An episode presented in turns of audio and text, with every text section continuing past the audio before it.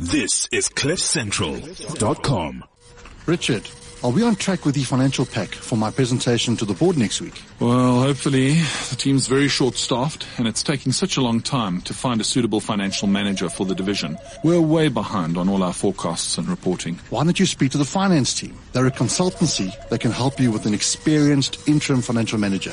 You can have somebody to help you almost immediately. They'll hit the ground running with no long-term contracts and no upfront placement fees. Go to thefinanceteam.co.za. Welcome to our business masterclass. I'm Richard Angus, CEO of the finance team, your part-time financial executive solution. Joining me in studio as part of our panel is Leandi Streeter, business coach and guide from Raizcorp. Thank you, Richard. Nice to be back. In this first half hour, our business skills conversation is brought to you in association with USB Ed. Last week, we talked about the real challenging space of identity theft. A really great podcast worth a download. Uh, we also, as part two of that show, had a conversation about personal information and the whole issue of the data leak that's uh, been been on the cards. So yeah, great podcast. If you have an opportunity, go to our website www.thefinanceteam.co.za or www.cliffcentral.com to download those podcasts. Today's theme, we're to our monthly feature on ethics the question of ethical decisions and dilemmas. Remember our hashtag? Hashtag keep ethics alive, all one word.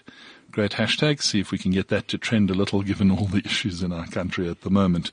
Joining us in studio, as always, is our guest, Cynthia Schoeman of Ethics Monitor. Welcome, Cynthia. Thank you. Thanks for being back with us.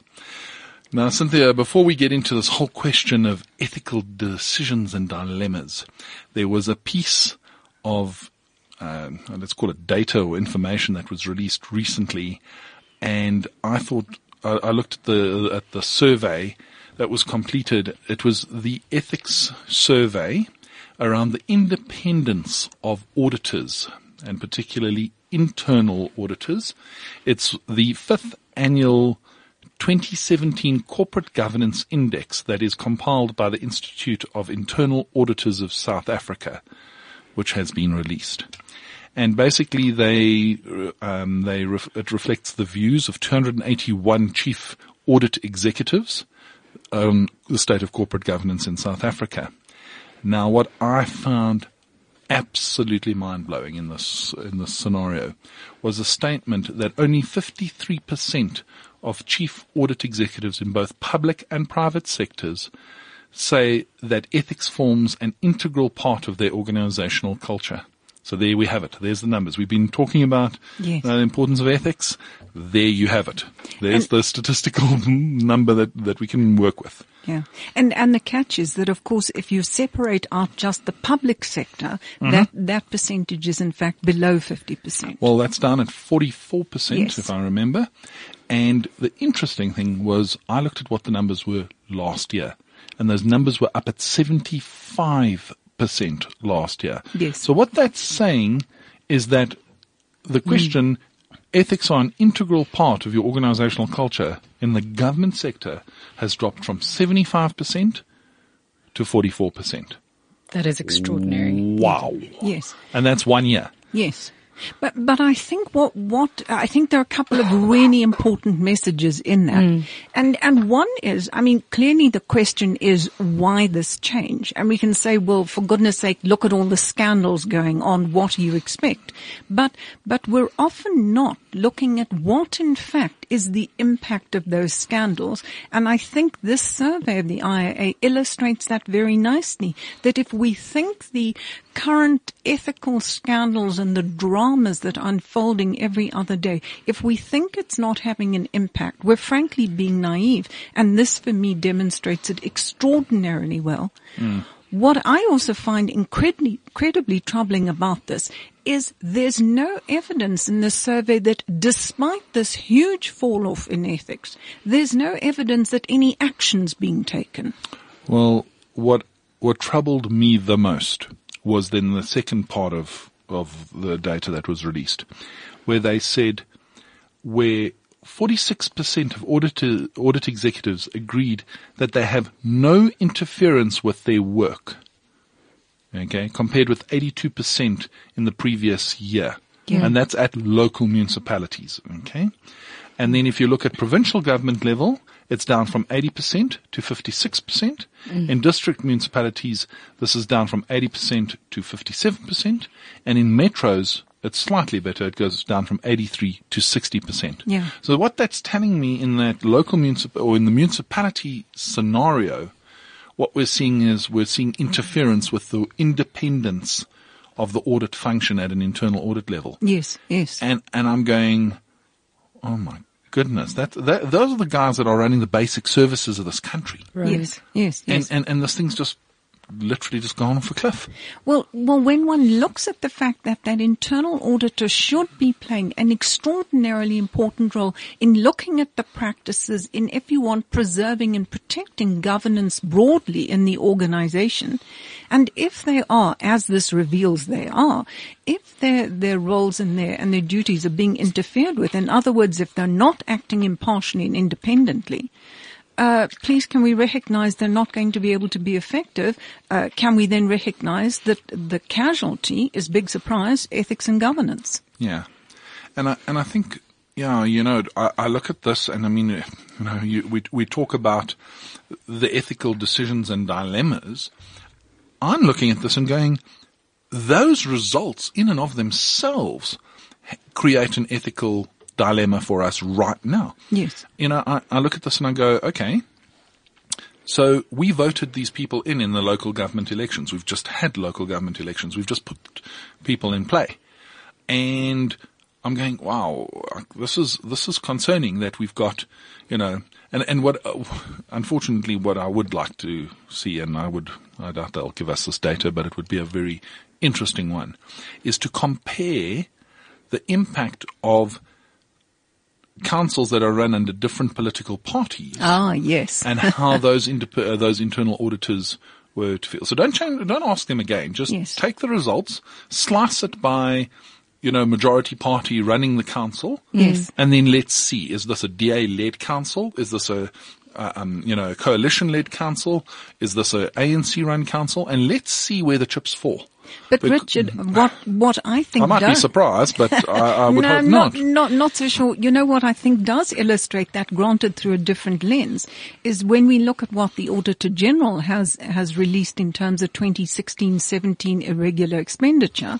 Mm. I mean, there is a very big difference among the different provinces. Mm. You know, and down there in the Western Cape, you know, their number ends with an M, and uh, there are a couple of them that end with a B. Yeah. So, so the differences really are uh, very significant if one looks at it through that lens. Yeah, well, yeah. It, it- so, I mean, let's let's talk about this whole issue of eth- ethical decisions and dilemmas. I mean, you know, we talk about, you know, and and you've made the comment before on the show. You know, the right versus wrong decisions. You know, knowing knowing what's right or wrong. And you've always made the comment, and you you often use the analogy of, you know, everybody, it's wrong to take the cell phone off the desk Yes. it's stealing. You don't have to tell somebody that they are this is an ethical problem. They know theft is Indeed. is is wrong. So you, you don't have to educate them. So what is the ethical dilemma then, in terms of right and wrong? I, I think one of them, in fact, speaks to, to the results of the IIA survey that you introduced us with. Hmm. And, and again, I mean, let's stress that with the, the massive misconduct surfacing, hmm. you know, in every corner, one of the, the unfortunate results of that is almost what I would call lowest common denominator behavior. That people who might otherwise be, be quite ethical have finally been sort of pummeled with, with all this news and, and get to a stage where they're saying, why am I the one who's being the goody here? What, why am I the, the one who's not maximizing, in inverted commas, every, every opportunity? And so I think we see that slide, especially when the misconduct is so high profile and, and happening so widely. So that comes up for me as um, in terms of the erosion of the role. And um, then also not being the, the leadership side of things um, really having deteriorated in terms of example and really holding people accountable on a very practical level. So it's almost like you're defaulting back to, you know, a parental role when your parents held you accountable to what is right Yes. and what is wrong. And it's so interesting to see how this aspect also plays out in our professional environment. Um, you know, it is if that person gets challenged for being a leader that is renowned and it, it, it's the only person in the pack, you know, after a while, the the deviant behavior does erode aspects Yeah. of you know the leadership you know the the the ability to be an ethical leader as well in a municipal uh, environment. And then for me what's interesting is how does that then cascade into the private sector? Because there's a lot of business that does business with public and private Yeah, sector. So yeah. how does that affect What- that what- ecosystem? What what I found really interesting, and okay, so two two comments. We've had Bongani Baloyi, who was joined us, mayor of of Midvaal, Yes. and talked about their audit results when the audit results came out. And I heard there a a mayor who really felt accountable for what was going on on the ground. He wasn't actually worried, interestingly. I don't think he was worried about his audit results. Hmm. He was worried about the service delivery he was giving to the people Oh, and what he was doing. The audit results were a consequence. Yes. Okay. So that's my, my, my first hmm. comment to you is that it's not about the audit results. It's about doing the right things right. Okay. And he was focusing on ensuring effective service delivery, delivering on- on the election promises that were made, making sure that it worked hmm. effectively. The other thing he was interestingly very clear on is that he had inherited a good start from his predecessor, also in the uh, uh, previous DA, uh, DA mayor, and he then made it very clear that his team, rather than he, was responsible for what had uh, what Yes. had, uh, had come out. Yes. And I think there, there's a few almost subtle messages in there of inclusivity around the ethical behavioral set, Yes. and also the the need to almost drive the right conversations for the right reasons and the consequences of Right. a well managed, well run, ethical, upstanding organization just flow automatically from it. It was very clear. He, Yes. he illustrated that beautifully for Yeah, he certainly did. That's also a good podcast if listeners have time to uh, listen. Download the podcast on uh, the mayor, interview with the mayor of, of Midvaal on our on our websites. Brilliant interview with him. The other comment I wanted to make is it's interesting the ethical dilemmas that are surfacing around like irregular expenditure in in in municipalities and other government spaces. Because I often listen to the scenarios that get get explained you know so I know there's this now this big debate about uh, Tom Moyane and the SARS bonuses and whether it was Yes. irregular and you know what, what's the auditor general got to do and is he going to say and did the guy get the approval he needed from the minister of finance who at the time was Pravin or not and backwards and forwards. And I sat there and I thought to myself it's really interesting and I mean that's maybe a good good one to evaluate in this right decisions wrong decisions kind of and, and the ethical space. Because he pushed against the decision or against the the structure that said you have to get the Minister of Finance to approve the executive bonuses at SARS. Yes. And his statement was one of saying, um, oh, you know, why do I need to get this approved? Okay. Where's it stated that I have to get this approved? Meanwhile, Pravin had to ask Trevor Manuel when he was, uh, when Yes. Pravin was um, SARS commissioner, he had to request, and everybody has been doing that. Uh, that is the way it is done. So whether it's in the rule book or not, that is the accepted way it's done. Then there's this, let's call it, I guess it's common law. You could call it common law, common practice. I don't know if you want to call it law, but common practice that you don't decide your own bonus. I, I would say that that's quite an important one. Yes. So yeah, so, conflict of interest looms Yeah, large there. there, yes, exactly. So here you have the executive team. It makes common sense that that would be signed off by an external party like the Right. Minister of Finance. Of course. Okay. And I sit there looking and going, I don't get what your engagement is about that you want to try and convince the rest of us, all of the general public at large, and the Auditor General that it was okay or should be okay. Forget whether it was or wasn't. Let's not pass judgment on what has happened or what he did or didn't do. Let's just look at the same set of facts for the current year. If it was to happen again, now we're looking prospectively into the future. Yes. Should you or should you not sign off this bonus, uh, uh, a bonus payment? My answer is unequivocally no. Absolutely. I mean, conflict of interest is, is recognized throughout all organizations. And, and clearly that, that would be the issue that would spring to mind.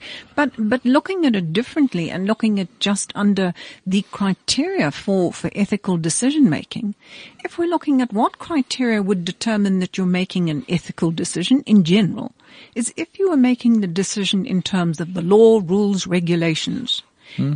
And or if you are making that in terms of values or, or hmm. principles, be they the principles in the constitution or the values of the organization. If the decision was being guided by those factors, in general, you can assume this is an ethical decision. Hmm. However, here's the obvious, that where the decision is being made in any level of self-interest, of self-gain, of self-enrichment, can we be clear that chances are that we're not looking at an ethical decision? Yeah. And and I think that that's one of the, the key factors. What are the what is the framework in terms of which that decision is being made? And I think that so many of our scandals are absolutely entirely being made around the self enrichment of the individual and and his her uh, personal network. Yeah.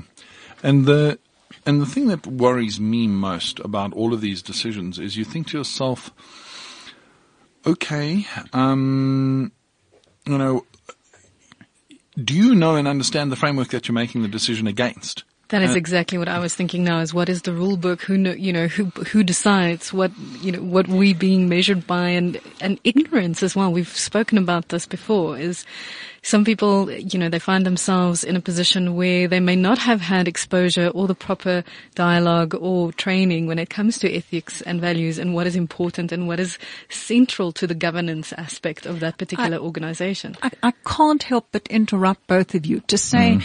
I, I will make a very small concession for ignorance of the law or ignorance of what is ethical. Mm. But I think the far bigger problem we're grappling with in so many cases is of course people know what's right. Hmm. Hmm. They just don't care. Yeah. Right. And and so they're making a decision for for their benefit or the benefit of, of their supporters, irrespective of what rules or regulations or values would dictate. And and I think we, we need to be quite blunt about that. This is not a mistake. So hmm. Cynthia, I have a I have a question with regards to that. Something that's been on my heart is this this this thing where do we look to leadership from a political perspective to be the sort of lighthouse of what it means to be responsible, ethical, um, you know, respecting governance and do what's right for all? Or do we as the public, the private sector, what responsibility do we have and what responsibility do we take for ourselves to be the lighthouse, be the difference, make a difference and not necessarily go and, well, you know, nobody's going to see me. Nobody, everybody else is doing it. Well, this is sort of the status quo at the moment. So what can I move forward with? Because sometimes people don't actually realize the consequences Yes. of what they're busy dealing with. So it's like, do we look outside or do we actually take a responsibility and accountability for ourselves? It's a great, it's a great point. And, and ideally, we would want an empowered, well-informed citizenry who, who have an understanding of the choices they have. And let's be very clear, that choice, good, bad, right, wrong, hmm. most people really do have that choice. I think there are some exceptions where they don't, but in the majority of cases, if not the vast majority, ordinary citizens can make that choice. Do I bribe the, the traffic officer? Whatever the case may be. Actually, they do have a choice. But uh, for that, um, have we have we really developed a responsible citizen who is empowered and and who takes on that responsibility and accountability for their actions because when we come back to leaders, I, I love your term lighthouse and, and they should be showing the way, but the way they're showing is going quite the wrong way. And, hmm. and so the default position gets to not applying my mind to my action, which brings with it my responsibility and my accountability. Much easier to say, oh, for goodness sake, everyone else is doing it. And in some cases, that's, uh, you know, partly true. So, I guess for me, the, the the one question is, you know, in the in that ethical dilemma, yes, once you've got the in your mind, I guess, clear where the where the lighthouse is, Yes. and what, you know, Yeah. the rocks are over here. Yes. Don't go, don't go here.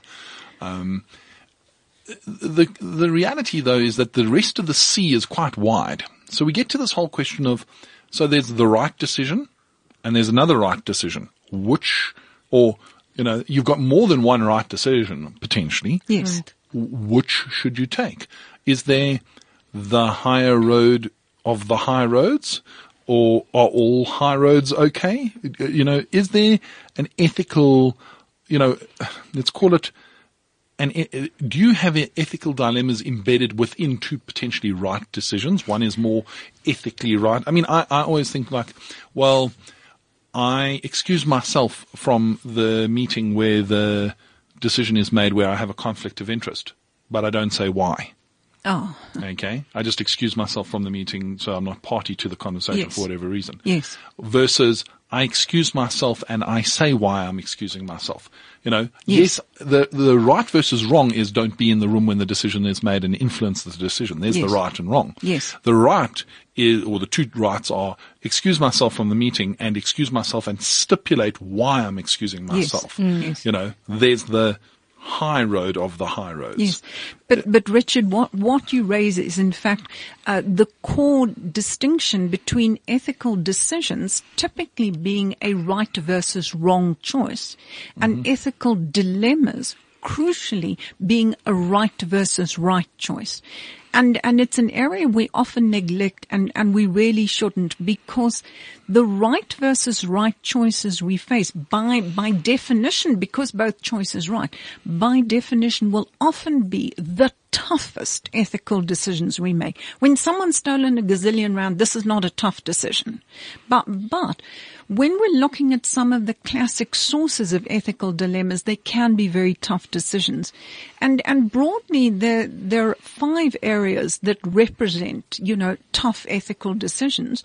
And, and if you look at, I mean, the, the short term versus long term is one of the easy ones that we would understand that we've all lived with. Of course, you've got to act in the short term and the long term. We'd understand that. But, but when we're looking at an important one like honesty versus loyalty, we we can in fact I I use um I use a South African example that illustrates this that you know if we if we take the the many social activists who were part of our struggle you know shared the most extraordinary journey and and clearly that lends itself to huge levels of loyalty fast forward to now and do I now, if I, well, I'm not a good example, but, but does the activist now tell on his, her comrade when they're, so to speak, pinching the petty cash? Because now what we're pitching is loyalty versus honesty. And when you look at it, both of them are very good values. They, they really are. But when you look at it through that lens, you can see this is a very, very tough call. And, and, uh, and we need to, to recognize that those are the really tough areas. I, I always, I mean, as you pose that question, I, I think to myself, but is that even a question? Because I, I, implicit in that is one party is crossing the ethical line in terms of, yeah, but I now understand what you mean by the, you know, ethical dilemma in terms of, well, do I rat out even? I, I, I guess the, the, the, the point is when somebody else breaches an accepted line or loyal, uh, you know, um, line in the sand in terms of things like theft or whatever else, does that suspend your, um, let me call it your your commitment on things like, you know, um, honesty, integrity, and all the rest in, in terms of other relationships because you've got this pre-existing, you know, I will be loyal to you Yes. type of thing, you know. And yeah, I I always go, um, you know, if somebody does something illegal or something they they really shouldn't be doing, surely that trumps the value of Terrible pun, because I'm thinking this applies to Donald Trump. that was not intended, but okay. it was a great one. yeah. Okay. And, and, and, and yeah, you think to yourself, but surely we should, mm, uh, you know, a, a person cannot have a reasonable expectation of you've got my back because we were comrades in arms, that you'll allow me to do something illegal. you know, or, or something that's against society. I mean, you know, you, they wouldn't, would, you know, I, I guess my line is, and I, I guess I'm a little bit more confrontational. So is, so if I'm your comrade and you go off and you walk down the passage at the studio and you put a knife in somebody, because we're colleagues, does my keeping quiet trump uh, the scenario of you sticking a knife in somebody? Absolutely not. I- Sorry, I- it's not going to happen. I quite agree, but, but we all know that, that this is happening. In fact, on the loyalty side, please understand that this is where a, a lot of nepotism would happen. And, and it would be put forward, not of course under the banner of nepotism. It would be saying, but for goodness sake, you know, my family, I've got a loyalty and, and, and so when we're looking at, at cultural groups as well, their, their commitment to looking after their own would be, as I say, put under the banner of loyalty. And, and at the other end of the, of the right balance, uh, honesty is sometimes the, the loser, if you want. and, and it's a, it's a real challenge. It, it, it's scary that we talk of honesty as if it, as if it has optionality. Hey, I know. it's very, I know. it's very, very scary. Well, Cynthia, I think we've had a great conversation here about those ethical dilemmas. In the next part of the show, we're we're going to be chatting to our friend who's going to tell us a little bit more about, uh, uh, if I'm not mistaken, to Brian. Yes, yes. He's going to uh, tell us a little bit about the whole concept of being heard and the and the um, Yes. what do you call it, tip-offs, lines, Yes, yes, tho- those ethics reporting lines. the ethics reporting lines. But, you know, for me, in my mind, right is right and wrong is wrong. And the di- you should never be faced with the dilemma of having to almost choose one, one or a person over a value set when you know intrinsically that there's, there's a problem. Yeah, but Richard, if you were but representative of everyone, we'd Mm. we'd not be in the space we're in. Yeah, so I think that's pro- probably a, let's call it a, a ethical naivety from my side of saying that, that, that values should always trump relationships and, and often, you know, relationships of, uh, you know, relationships of, mm, let's call it convenience in the past really shouldn't take away from your value Yeah. set as an individual. Yeah, but but you know another area of dilemmas that that I think is very pertinent is the classic area where ethics doesn't coincide with what's legal. Now we would typically think what's ethical is legal, hmm. but but when that doesn't coincide, um, I think that that also presents a, a very particular type of dilemma. Hmm. Do you know earlier this month the Paradise Papers were released, as we know, you know, 13.4 million hmm. files. And, and what it's largely evidence of is tax avoidance. Now, we of course know tax avoidance, let's be clear, is not illegal. It's per- is legal. But when it's happening on that sort of scale and depriving countries of the tax incomes that they often desperately need, I mm. pose the question, is it ethical? And the answer is hell no. So I think that's an interesting dilemma that's playing out at the hmm. moment. There's a good example of a dilemma that one has to think of. Hmm. Yes, yes, yes. Very true. Cynthia, thank you very much for your time. We really do appreciate your insights. Next up is our business conversation. Stay with us. This is CliffCentral.com.